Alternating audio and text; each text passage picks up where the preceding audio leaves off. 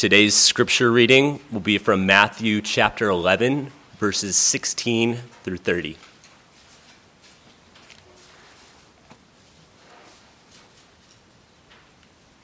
Hear now God's word. But to what shall I compare this generation? It is like children sitting in the marketplaces and calling to their playmates. We sang the flute for you, and you did not dance. We sang a dirge, and you did not mourn. For John came neither eating nor drinking, and they say he has a demon. The Son of Man came eating and drinking, and they say, Look at him, a glutton and a drunkard, a friend of tax collectors and sinners. Yet wisdom is justified by her deeds. Then he began to denounce the cities where most of his mighty works had been done, because they did not repent. Woe to you, Chorazin! Woe to you, Bethsaida! For if the mighty works done in you had been done in Tyre and Sidon, they would have repented long ago in sackcloth and ashes. But I tell you, it will be more bearable on the day of judgment for Tyre and Sidon than for you. And you, Capernaum, will you be exalted to heaven? You will be brought down to Hades. For if the mighty works done in you had been done in Sodom, it would have remained until this day. But I tell you that it will be more bearable on the day of judgment for the land of Sodom than for you. At that time, Jesus declared, I thank you, Father, Lord of heaven and earth, that you have hidden these things from the wise and understanding and have revealed them to little children. Yes, Father, for such was your gracious will. All things have been handed over to me by my Father, and no one knows the Son except the Father, and no one knows the Father except the Son, and anyone to whom the Son chooses to reveal to him. Come to me, all who labor and are heavy laden, and I will give you rest. Take my yoke upon you and learn from me, for I am gentle and lowly in heart, and you will find rest for your souls. For my yoke is easy and my burden is light. This is the word of the Lord.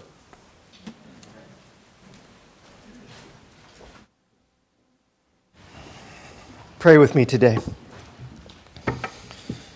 Father, what beautiful words from our Lord and Savior Jesus Christ, even as he proclaims the displeasure of God upon all unbelief. He reveals to us the gentle heart of a loving God who says to us, Come.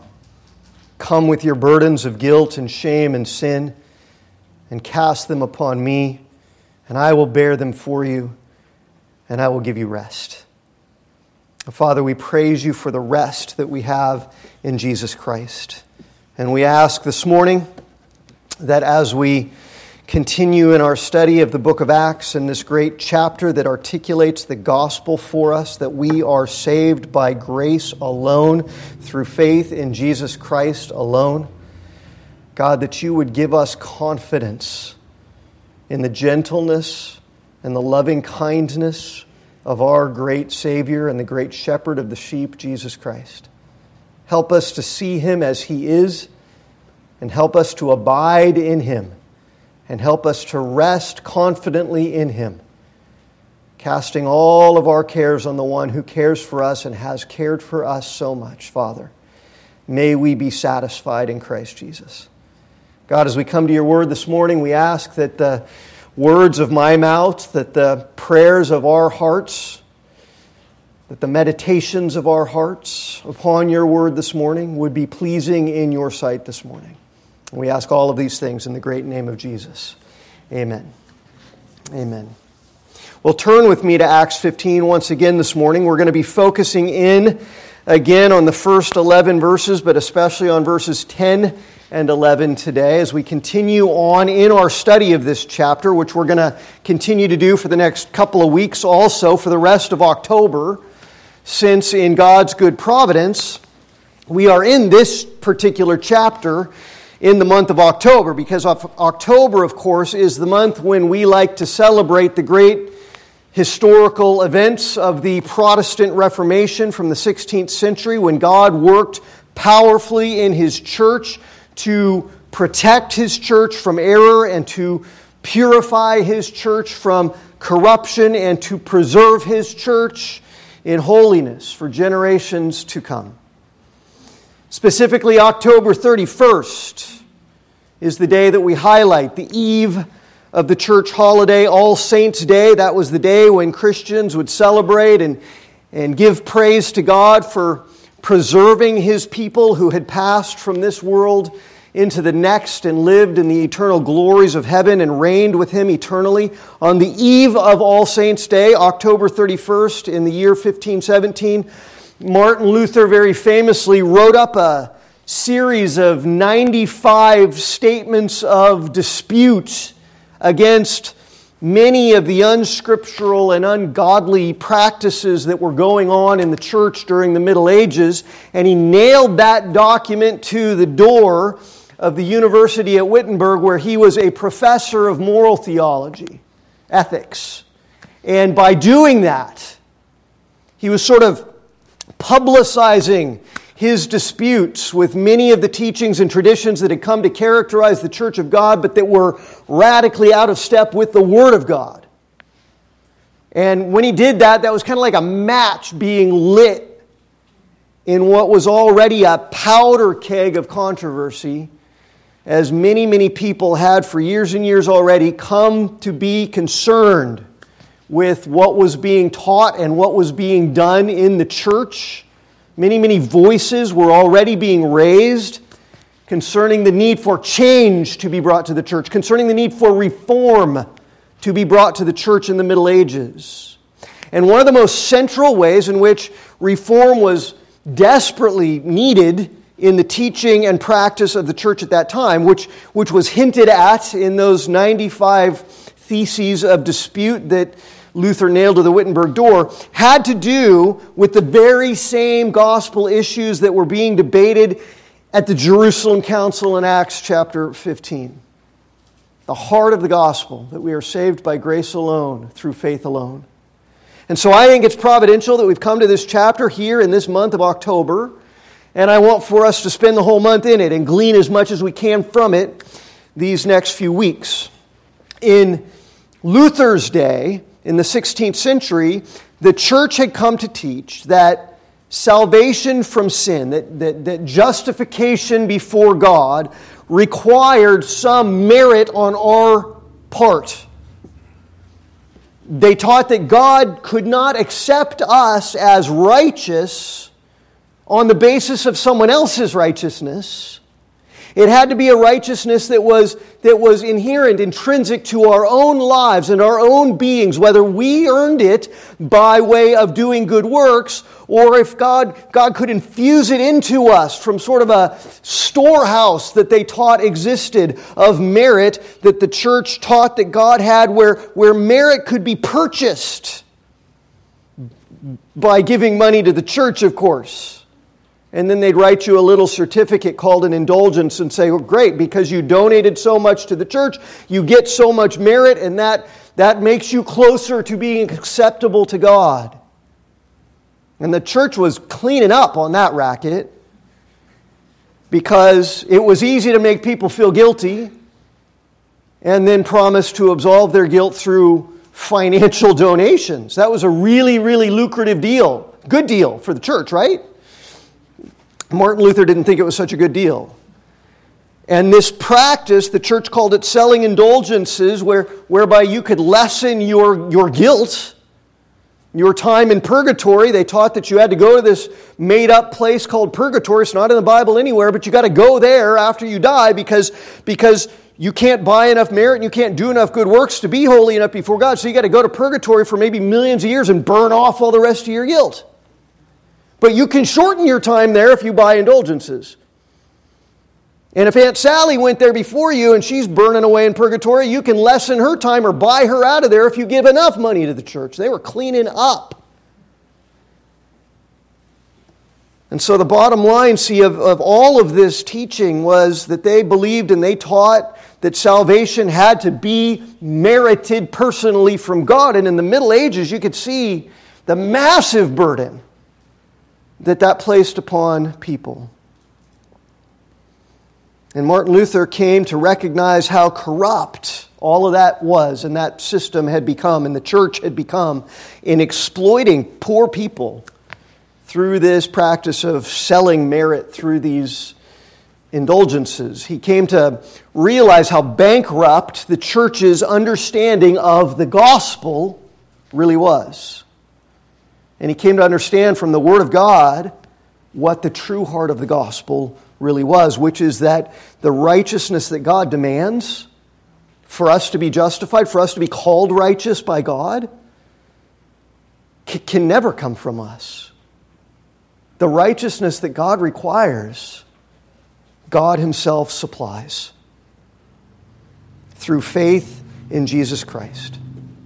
That's the gospel. It's, it's Christ's righteousness. It's the righteousness that comes from God, like Paul says in Philippians, not our own righteousness, which is the only basis of our being perfectly acceptable to God. And that righteousness of God only comes to us through faith alone. We can't buy it and we can't earn it. And that was the same bottom line issue, see, that Paul and Peter and James and the apostles in Jerusalem were confronting here in Acts chapter 15, right? The circumstance was different, of course. The, it was 1,500 years earlier, but the core issue was the same. Does salvation, does justification come by faith alone? Or does being made right with the Holy God have to be personally merited? Does it require for people to have a righteousness of their own? Or does God supply all of the cleansing righteousness that is necessary in His only begotten Son and through faith alone in His only begotten Son, Jesus Christ alone?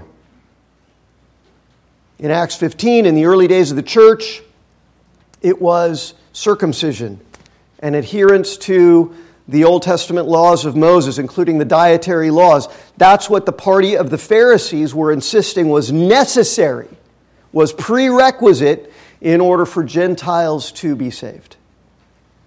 And what we saw last week was that the heart of their error in insisting on that was that they still failed miserably to understand the human heart in the way that God understands it. So they were believers in Jesus in some way, but they were still plagued by the old thinking of the Pharisees, which Jesus had confronted, which Jesus had condemned so much in the Gospels. I mean, sure, the Pharisees were really, really good at obeying God's law, too good, right? In fact, as we saw last week, because in order to make sure that they never broke God's law, they added all kinds of extra regulations around it, like hedges, like layers of, of insulation. And then they prided themselves on how precisely they were keeping all of the regulations. But all of that obedience, all of that compliance, was just outward, was just external. And on the inside, where it really mattered in their hearts, they were full of pride and greed and hypocrisy. And they were completely bereft of any love for God and any love for others, which is where true obedience that honors God, that pleases God, that glorifies God, that's where it comes from. It comes from a heart that loves God and loves like God loves. God is not impressed, we saw last time, with outward compliance that is not the manifestation of an inward love for God and for other people.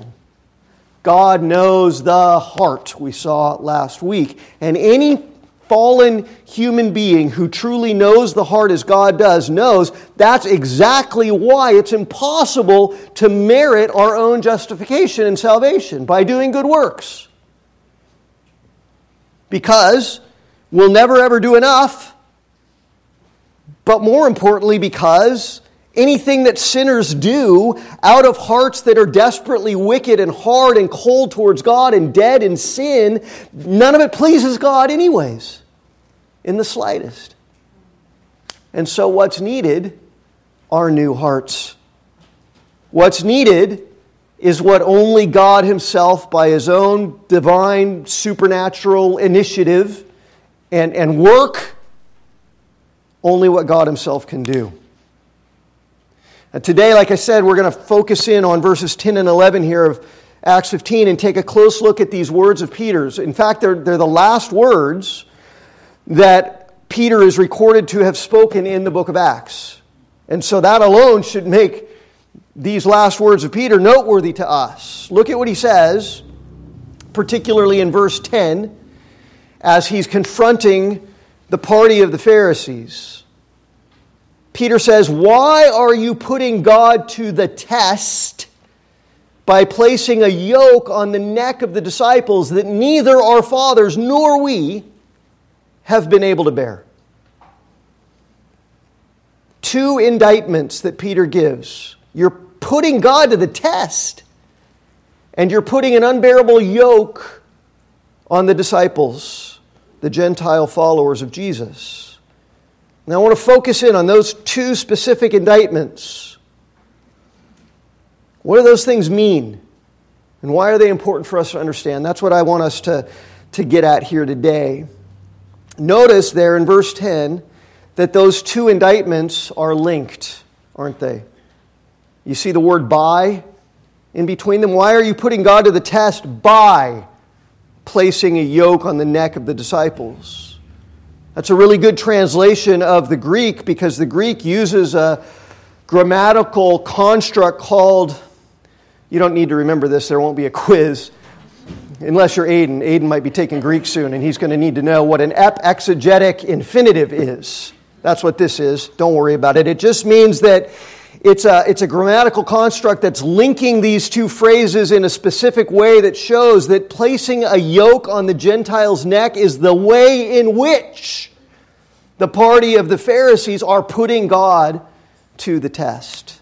Now, bear that in mind as we continue to look at what both of these things mean. First of all, what does Peter mean when he says that these people are putting God to the test. What does it mean to put God to the test?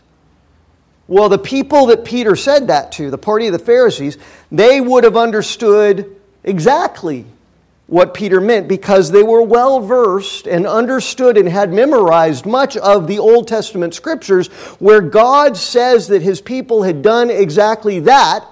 They had put him to the test.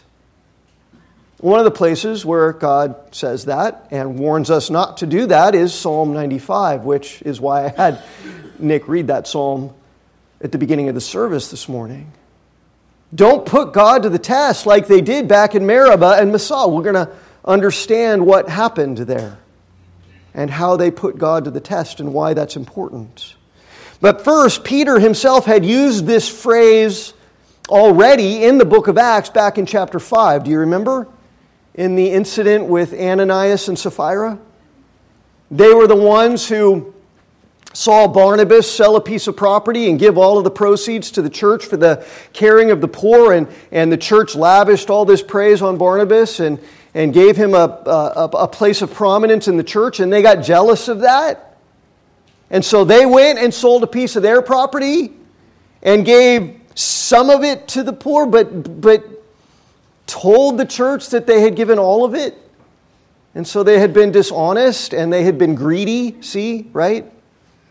Not only had they lied, but this act of supposed kindness was spoiled by their greedy motives, and all of it was done in the church. And so instead of doing things to glorify God and to, to love the people of God, Ananias and Sapphira were, were using God's church as a stage to try and glorify themselves. That happens a lot, doesn't it? And Peter said to them in Acts chapter 5 and verse 9, How is it that you have agreed together to test the Spirit of the Lord? And so, what that means is to do something that is contrary to God's revealed will in a way that, that tests if he's going to bring about the deserved consequences.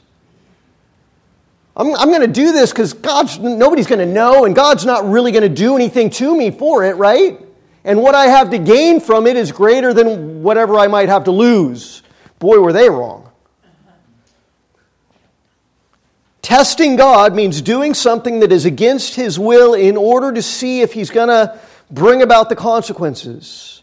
We have an idiom, right? In English, we say testing the waters, which means to try to gauge the reaction of someone. How are they going to respond? How are they going to react if I, if I do this?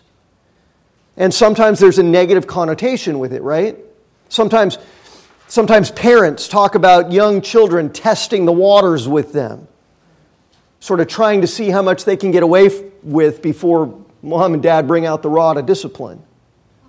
Trying to judge whether the response to whatever they're doing is going to be worth enduring for the sake of whatever it is that they want to do, right? That's similar to what the Bible is describing. At the heart of, of testing God is a self willed spirit, see? a spirit that is not motivated by bringing pleasure and glory to God, but is primarily and predominantly motivated by getting what I want first. So, maybe it's going to be willing to obey God some, but only if obedience isn't too costly. And only if obedience comes with some benefit that's greater than whatever benefit I think I'm going to get by disobeying. This is putting God to the test. What's in it for me? is the dominant attitude of this spirit. If God says, do this, don't do that, this spirit says, well, what's in it for me if I do? And what are you going to do about it if I don't? And then it weighs, and then it chooses based on self will. Instead of saying, Yes, Lord, whatever you say, your will be done. Instead of saying, Whatever God says goes, because he's God. Right? The godly spirit says what God commands is right and good, and what God forbids is wrong and bad, and I'm going to do what's right, and I'm not going to do what's wrong, regardless of the reward or regardless of the cost or consequence.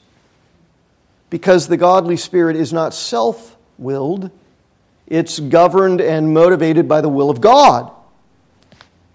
But when the fleshly, self willed spirit encounters the will of God, it's not motivated to obey so that God will be pleased and honored and glorified. It's motivated to test whether obedience will be worth it. See? And whether the consequences of disobedience are bad enough to give up whatever self wants.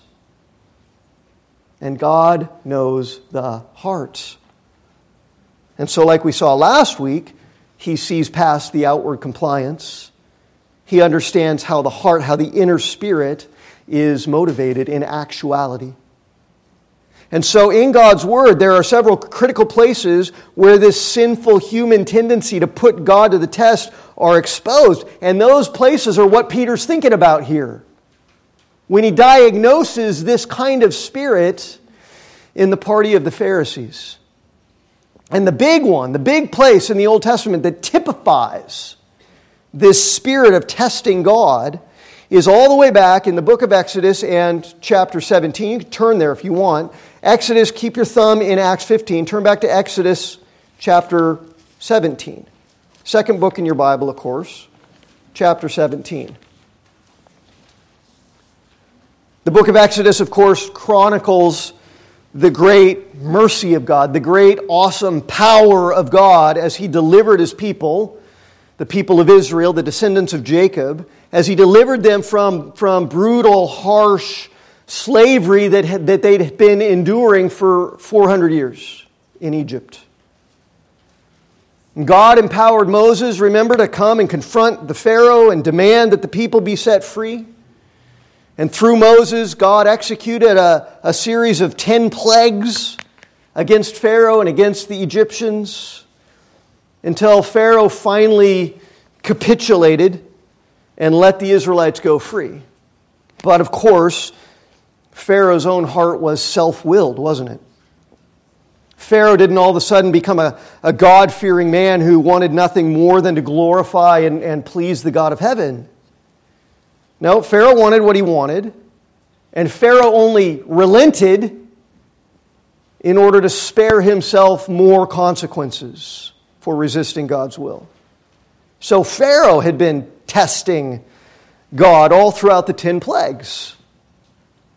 His heart hadn't changed in actuality when he finally agreed to let the Israelites go, and that's why he ended up chasing them into the wilderness in order to get them back, and that's why he ended up being destroyed by God in the Red Sea.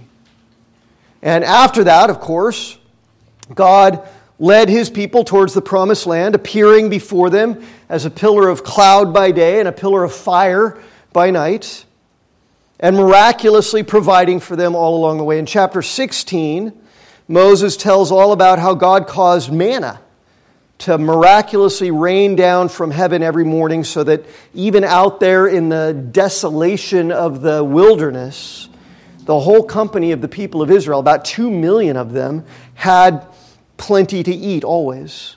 All they had to do was just gather it up off the ground each morning. God provided it all freely. And so, here now in chapter 17 of Exodus, that's all the background of all the amazing grace, right? All the mercy of God, right? Look what God has done.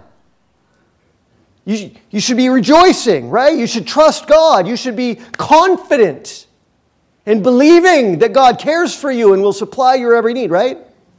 They'd seen, they'd experienced, they were experiencing on a daily basis all of the great mercy and provision of God when they got to this place called Rephidim. Exodus 17, verse 1. All the congregation of the people of Israel moved on from the wilderness of sin by stages, according to the commandment of the Lord, and camped at Rephidim, where there was no water for the people to drink. So, what did these people who had seen and experienced and received so freely so much grace, so much mercy, so much deliverance, so much miraculous blessing and providence from the hand of God. What did they do when they got to Rephidim and there was no water there? Well, they did what we all do, right? As, as we are people who have received massive grace from God, amazing grace, eternal grace, saving grace. And, and we've received myriad mercies that are new every morning from the hand of our God, who is sovereign and who is good, and who gives us air to breathe and sun to bask in and rain to grow our crops and answers our prayers, right? What do we do who have been and, and are given so much by our merciful, kind, and sovereign God? What do we do when we come to the Rephidims of our lives? When we get to the places where there's a need and we aren't sure how that need's going to get met when we get to places where things are hard and painful and scary and uncertain and unpleasant. What do we do right? We well obviously we instinctively turn to the god who glorified himself so often by giving us so much mercy and we say to him god i trust you implicitly and completely have mercy and hear hear my prayers and, and grant to me whatever glorifies you the most, right? That's what we always do, 100% of the time, instinctively, every time, right? Because our hearts are always pervasively governed by the will of God and by His glory and the, the reality of His sovereign goodness, right? So, all too often, the, the Rephidims of our lives dredge up the vestiges of the self willed spirit that, that remain in us. And we do exactly what the people of Israel did in Exodus 17 when they got to Rephidim. Verse 2 they quarreled with Moses. They bickered, they complained, they fought against Moses, God's servant. They demanded, Give us water to drink. And Moses said to them, Why do you quarrel with me? And why do you put God to the test? There's our word test.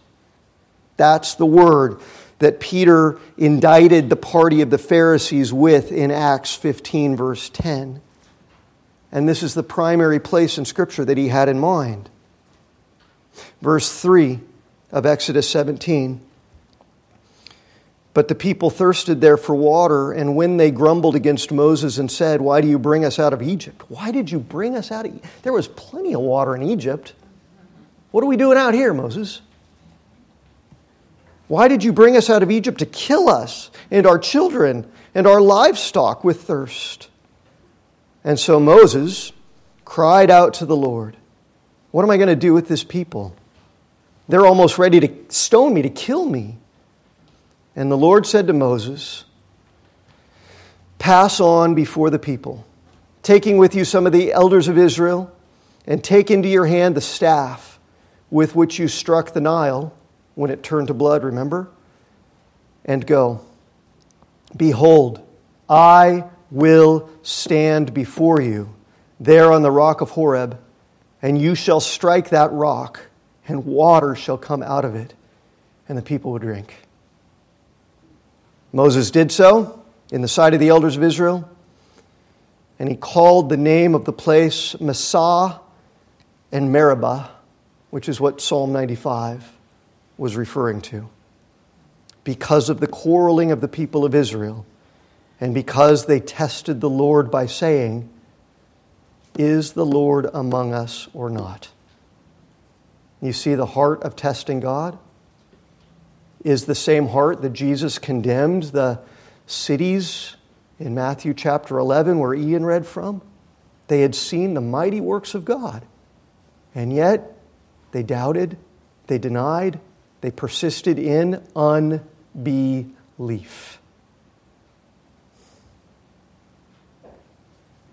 That's the spirit of testing God.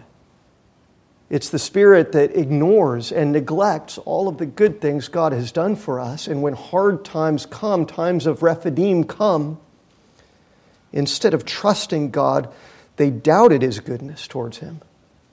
They doubted his sovereign purposes and will in their lives. They were consumed with their own will, with their own desires, with their own passions, instead of with his glorious purposes in them and through them. And so they quarreled with Moses. They grumbled against Moses. They grumbled against God. They grumbled against God's purpose to bring them out and give them salvation. Why, why did you save us, God?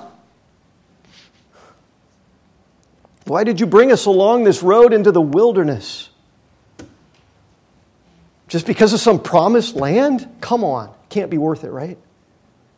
Now tell me you've never felt that way in your life when you ran into a hard place and bore up your cross in this world and fulfilled the words of Scripture that through many tribulations we must enter the kingdom of God and we're complaining and we're grumbling and we're bickering because God, if you love me, why would you let me go through this? Heaven can't be worth it, right? So they were testing God's patience. And in doing it, they were provoking, they were inviting God's anger. So, testing God then is to express and to manifest this spirit of unbelief towards the God who has done so much for us in ways that rebel against the reality of who He is and against Him as our good and faithful God and Father. And so it's a serious thing, right? See, think Ananias and Sapphira. Moses here changes the name of, of the place called Rephidim. Rephidim just means a place to camp. He renames it with the words Massah and Meribah because Meribah means quarreling, which is what they did with Moses and with God. And Massah means testing. Because in their self willed, quarrelsome, discontented, grumbling hearts, they put God to the test. But even still, how did God respond? God was merciful, wasn't he? Just like Jesus' words after condemning those places in Judea and Samaria that had seen the mighty works of God on display and responded with unbelief and rejected Christ. Then Jesus says, Come unto me, and I will give you rest. Take all of the burden of all of your sin and all of your guilt and all of your shame and trust me. Believe in me, and I will give you rest from it all. mercy. And here, Exodus 17, the people grumble and put God to the test and, and invite and provoke his wrath. And what does he do? He gives them water out of a rock. He meets their need. In spite of their self willed, grumbling, testing spirit, God provided. And he did it in a way that proved to them that his goodness transcended their deserving and that his purposes transcended their expectations. Which is why, in God's great wisdom and in God's great mercy, God very often is pleased to bring us to Rephidim in our lives, right? To the places that are dry, to the seasons that are hard and uncertain and painful, in order to expose the self willed spirit in us and in order to meet us in that place with sovereign mercy and prove to us his fatherly goodness and wisdom and to train us to trust him instead of testing him. God sovereignly ordains Rephidim places for our lives to teach us to cast our cares on Him instead of doubting Him and freaking out and grumbling and moping around and complaining and being discontent. To teach us to be confident that He cares for us instead of assuming that He doesn't, or that He's forsaken us, or that He's punishing us, or that He's being unfair to us. That's why God ordains Rephidim in your life. Almost every week after I say things like this in a sermon, at least one or two people come up to me and say afterwards something like this. They say, Hey, were you thinking about me? When you said that, it seemed like that passage was speaking directly to me. Just let me assure you that every time I say things like this, every time I draw out application from God's Word that deals with specific sin in our lives, it's because as I'm studying the Word of God all week, it's speaking those things directly to me. I'm thinking about me, not you. It's doing its job in my heart as the double edged sword that it is and exposing all the fleshly, self willed, grumbling discontentment in my own heart. And so I see the double edged sword of God's word as a merciful scalpel in the sovereign hands of the great physician as he wisely and faithfully exposes and excises the sin that remains in me, in us. And if it's doing that in your heart too, then I praise God for it with you. Now, back to Acts 15. How were the party of the Pharisees putting God to the test in a similar way to the Israelites in Rephidim? Back to Acts 15. I think the answer is pretty clear, right? In Rephidim, the people doubted God's goodness, doubted God's ability, doubted God's mercy, doubted God's faithfulness to supply their needs, to give them water in the wilderness, even though God had been so faithfully good in so many and profound ways already to them. In Jerusalem, in Acts 15, Peter had recounted how God had so mercifully provided for the Gentiles, cleansed the Gentiles, given salvation freely to the Gentiles, apart from physical circumcision, apart from dietary laws, apart from good works. Freely redeemed them and given them everlasting life through faith in Jesus alone, and yet these Pharisees were doubting God in all those ways doubting His goodness, doubting His mercy, doubting His purposes, doubting His word, doubting His divine freedom to free the Gentiles from sin and death in whatever way He willed to do it. And the specific way that they, that they manifested this spirit of putting God to the test, the particular thing that they did was, Peter says there in verse 10 of Acts 15, they placed a yoke on the necks of the disciples. God's freed them, and you would enslave them again. He let them out of Egypt, and you would drag them back. He gave them life, and you want to put this thing on their necks that weighs them down. They placed a yoke on the neck of the disciples, the Gentile disciples. The word yoke, Y O K E, not Y O L K, like an egg yolk. Peter's not saying that they poured egg yolk on the Gentiles' necks. I mean, that wouldn't be a very nice thing to do by itself. But what they actually did was a whole lot worse. Y O K E is a different word. The, the Greek word that Peter uses comes from a word that means to, to join two things together.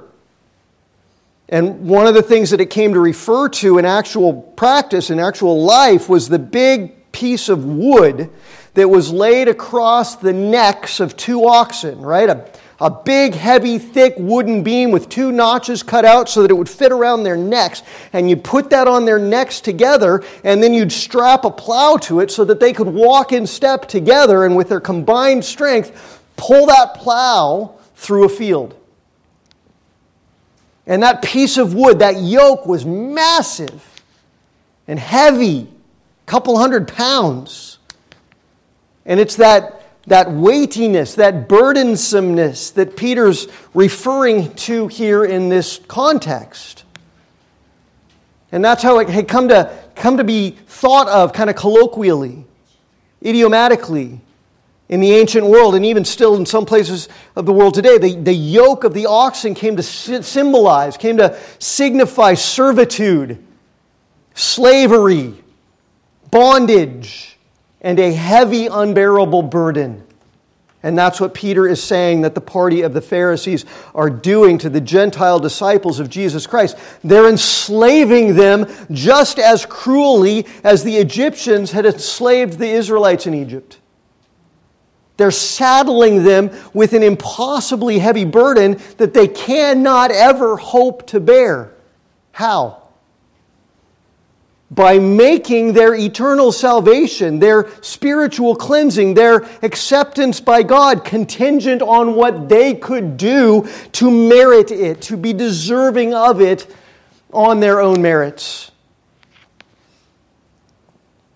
In Luke's gospel, Luke wrote about Jesus' own words to the Pharisees who insisted that being clean before God, being acceptable in God's sight required that people not only perfectly conform to the laws that God reveals in Scripture, but also all those extra laws that they concocted as hedges around the law. And Jesus said, Woe to you!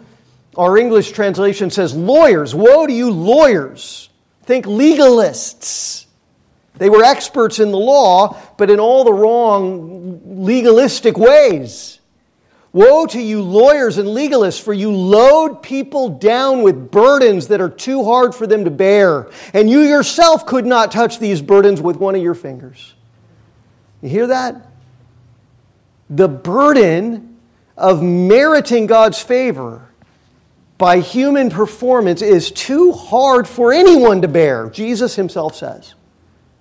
It's so impossibly hard that they themselves, the Pharisees and all of the Israelites that came before them in the Old Covenant, in all of their outward compliance, they couldn't even touch that burden. Because again, God knows the heart. And their hearts, like every human heart that's born in sin, full of self righteous hypocrisy, sinful pride, and loveless greed which renders all of their best outward works worthless in God's sight. Filthy, defiled rags, not robes of true righteousness. It's, it's like laying the 300 pound ox yoke on your pinky finger and, and thinking that you can lift it, only infinitely worse.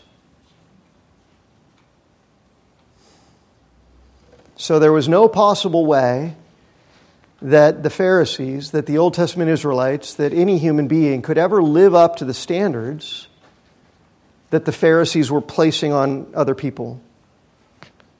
There was no way that they could do it. There was no way that the Pharisees themselves could bear the great burden that they were laying on everyone else. That's why they're hypocrites. And that's what Peter's saying here, too. Why are you putting God to the test by placing a yoke on the neck of the disciples that neither our fathers nor we have been able to bear? We couldn't do what you're asking them to do, we couldn't merit it. And so, see, the whole point of the law of the Old Testament had been radically misunderstood by the Pharisees. The whole point of the law of the Old Testament was to reveal what real holiness and righteousness is in terms of the character and nature and will of God. But the point of doing that was not to prop it up like a ladder that people could use to climb up into heaven by their own merits, by their own works, efforts. The purpose of God's law is to reveal to us what God's holiness and righteousness are, and then to reveal the contrast of our sinfulness, our inability to do anything about God's law that pleases Him. It's to show us the impossibility of our being holy like God is holy. It's to show us our need of being cleansed and justified and forgiven by God not to show us how to be good enough for God to approve of in our own selves, but to show us, in fact, how desperately wicked we really are and how desperately we need a Savior who bleeds for our sins and clothes us with his own righteousness because ours will never ever be good enough. And then when people are justified, when people are forgiven, when people are cleansed by grace alone, when people are given new life and new hearts through faith in Jesus, then God's law shows us the way in which we can love God, we can honor God, we can glorify God by walking in step with His righteousness and doing what pleases Him, which His life transforming grace empowers us to do. But the Pharisees, in the arrogance of their hard hearts, they misunderstood. They thought that their hearts were good enough to be able to be holy like God is holy. They thought that the outside of the cup was what really mattered. And they ignored how filthy and, and wretched the law actually exposed their hearts to be. And so they ignored how desperately they needed a Savior like Jesus, and so they completely misunderstood the gospel. And in doing that, and in insisting that people could and must make themselves clean enough for God's approval by their own self righteous works, see, they were hanging this impossibly heavy yoke around their necks. They put a literally unbearable burden on them. They enslaved them, just like the Israelites had been enslaved in Egypt, to a ruthless, merciless taskmaster of legalism.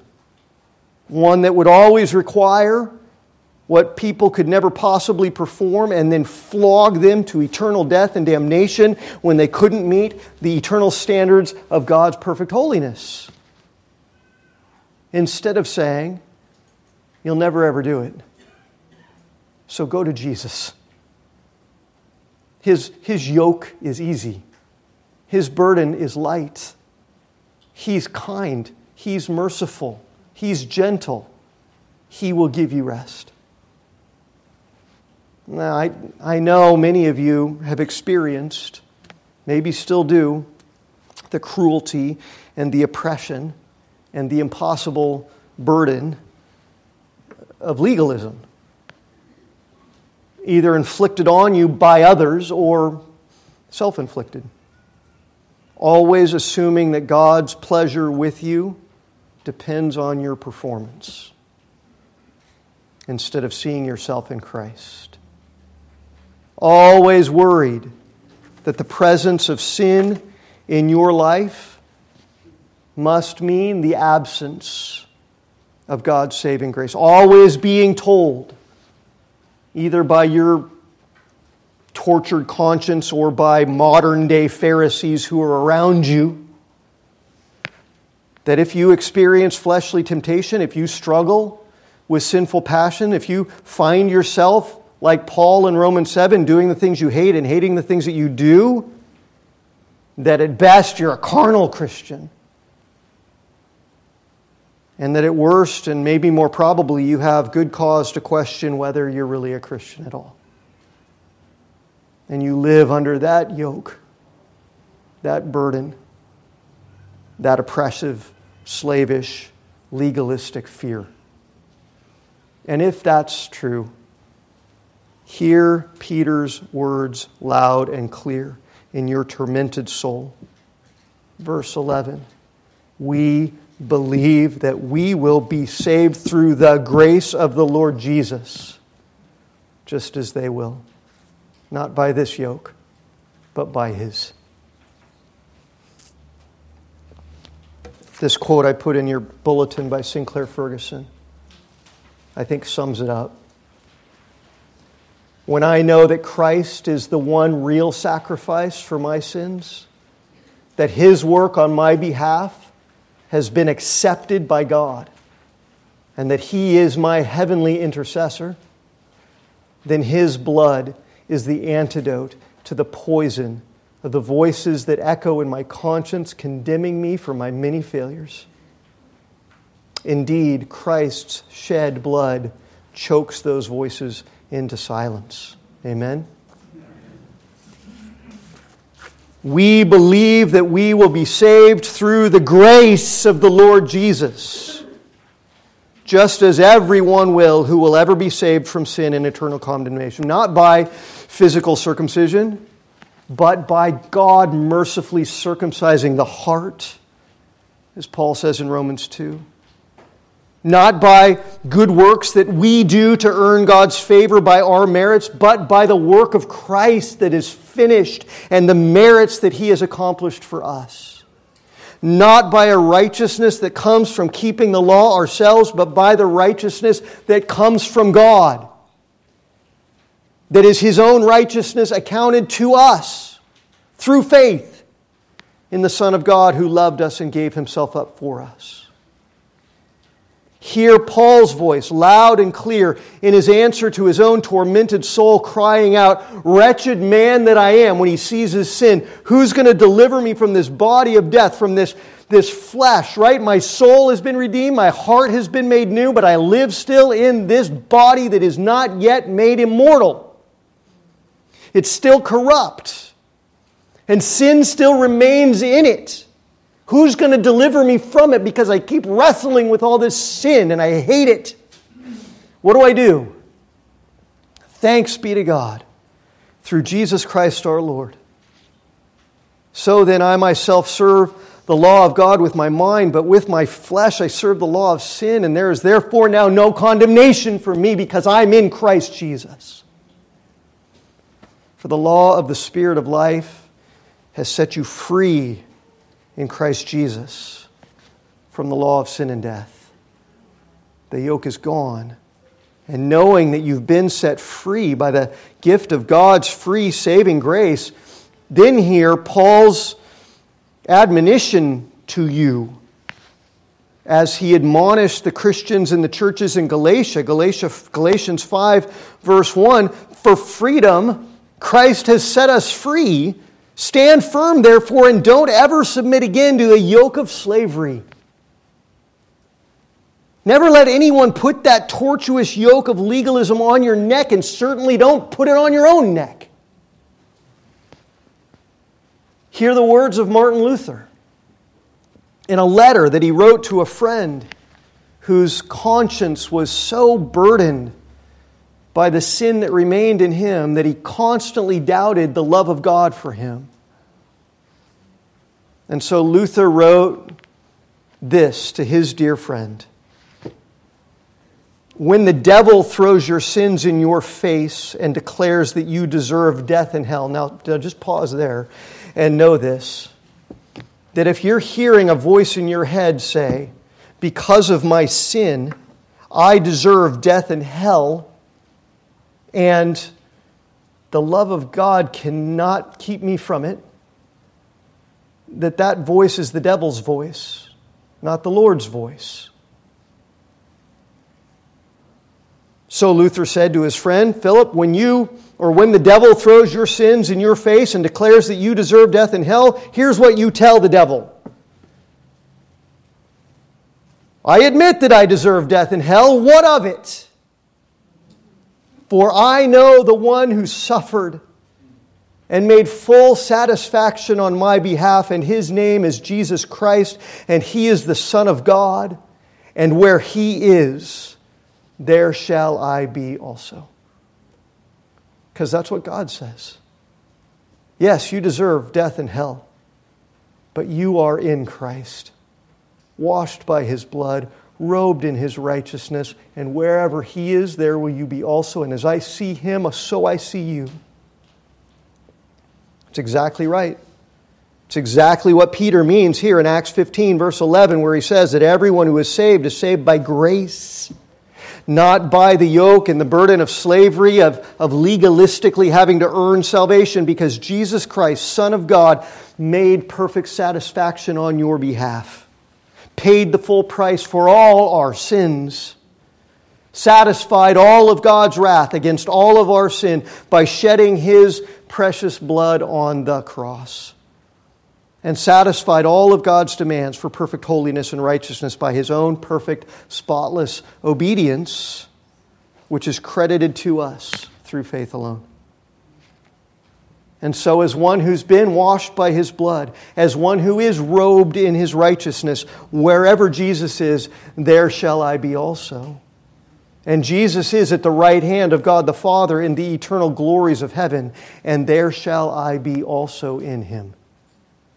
Because in God's perfect wisdom and mercy and justice and love, He chose to treat Jesus as I deserved to be treated because of my sin, so that in turn He could treat me as only Jesus deserves in the fullness of His righteousness.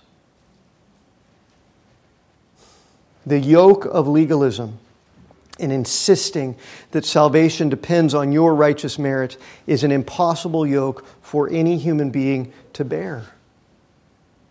God did not bring the Israelites to the Red Sea and say, okay, get out a straw and suck all the water out of it and go across to your safety.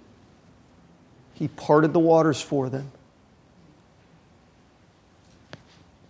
God does not put this yoke on your neck and say, I will not accept you unless you have a righteousness of your own. He says, I accept you fully because you are robed in the righteousness of my Son. The yoke of legalism is impossible for any human being to bear, and our consciences know it. Salvation comes by the grace of God alone, through faith in Jesus Christ alone, who perfectly obeyed, who suffered and died to satisfy all of God's wrath against all of our sin and set us free forever from the law of sin and death and from the wrath of God and from all guilt and all shame and all fear. And so go back to those words of Jesus in Matthew 11 that Ian read just before the sermon. Remember? Come to me all who labor, all who are heavy laden, and I will give you rest. What are they weary with? What are they, what are they laden down with as Jesus says, Come? It's not loneliness and sorrow and despair and miserable circumstances in this life. It's not, that's not what Jesus has in mind at all. He's saying to people who are laden with sin, who have this burden upon their lives of guilt and shame before God that earns them everlasting condemnation. He's saying to them, Don't try to lift that yoke off your neck by yourself. Come to me. Come to me, and I'll take it for you. I'll bear it for you, and I'll give you rest. You'll never find rest on your own by submitting to the yoke of legalistic slavery. And so Jesus says, I'll take it. And then you take my yoke upon it, upon you. And, and learn from me. For I am gentle and lowly in heart. And, and if you come to me and learn from me, you will find rest for your souls, because my yoke is easy, my burden is light. The yoke of legalism is crushingly enslaving. But Jesus says, Mine is easy, mine is light. Christians, our God is not a ruthless taskmaster. Our God demands holiness, perfect holiness. Be ye holy as I am holy, holiness. But our God is mercy and wants to give us rest.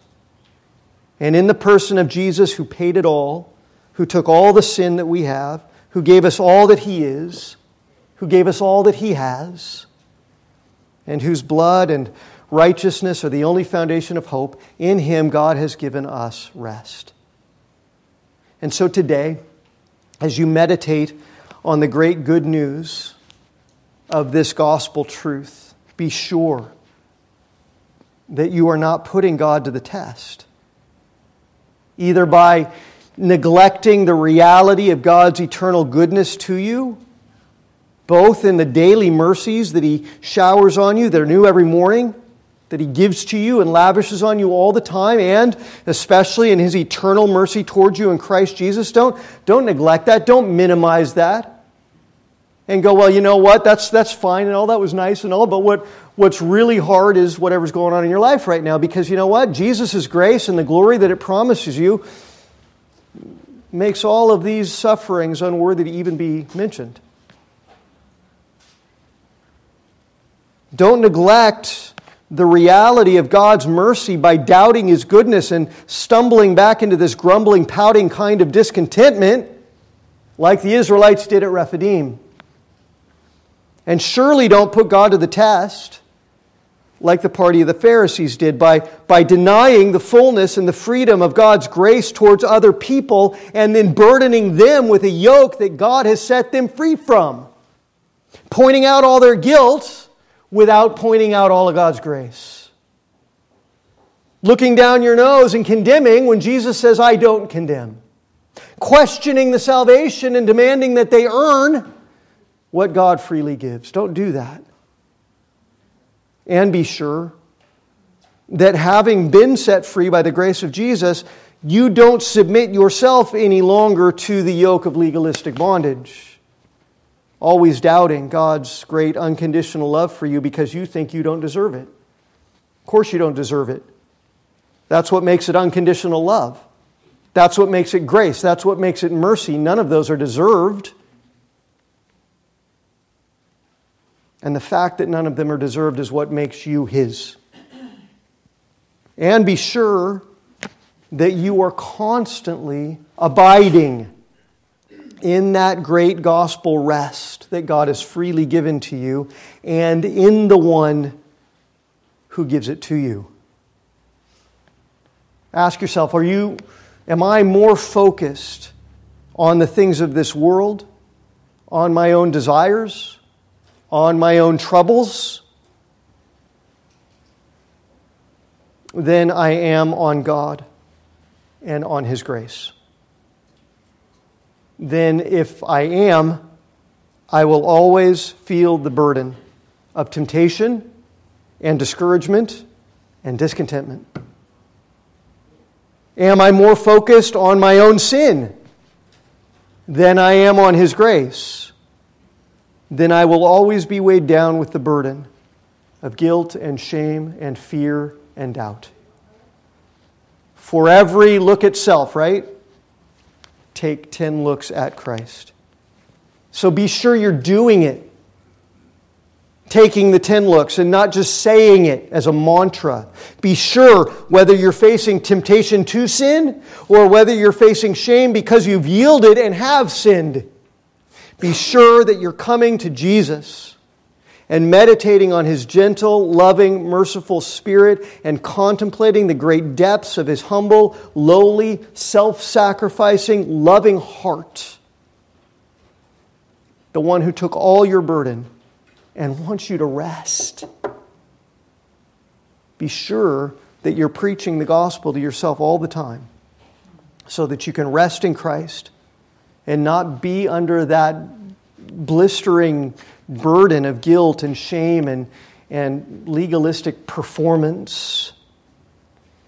And so that then you can be filled with confidence and, and with gratitude and with love for Him who died to give you this rest, because that gratitude and confidence and love is the rich soil out of which real obedience and holiness and righteousness sprouts and grows and thrives for the glory of God. And that's what we're going to look at next week. Be sure you're coming to Jesus and communing with Jesus regularly and constantly as the one who loved you and gave his life for you. Come, Christian, constantly come and rest in him. Let's pray. Let's pray. Our Father and our God, how desperately we need to know the gentle, lowly heart of our Lord and Savior Jesus Christ who did not consider equality with God a thing to be grasped, but emptied himself and became the form of a servant for us and devoted himself to the obedience of God to such an extent that he even went to the cross, where he bore our sins and forsook the shame so that he could give us rest. Father, help us rest in him, help us be confident in him, Help us be consumed with gratitude and love for Him. Help His grace in all of the actual fullness of its weight far outweigh all of the sufferings of this world and all of the troubles of our lives and fill us with the joy of the Lord, which is our strength, that we might persevere, that we might endure, that we might grow, that we might thrive, that we might be fruitful in holiness and obedience for the sake of your glory and for your kingdom. Father, we love you and we praise you and we drink deeply from the cup of grace that overflows in our lives. And we give you thanks for it all in Jesus' name. Amen. Amen. Let's all stand together, page 12, and let's respond to this truth of God by singing that we are confident that our hope is built on nothing less than Jesus' blood and righteousness. Let's sing.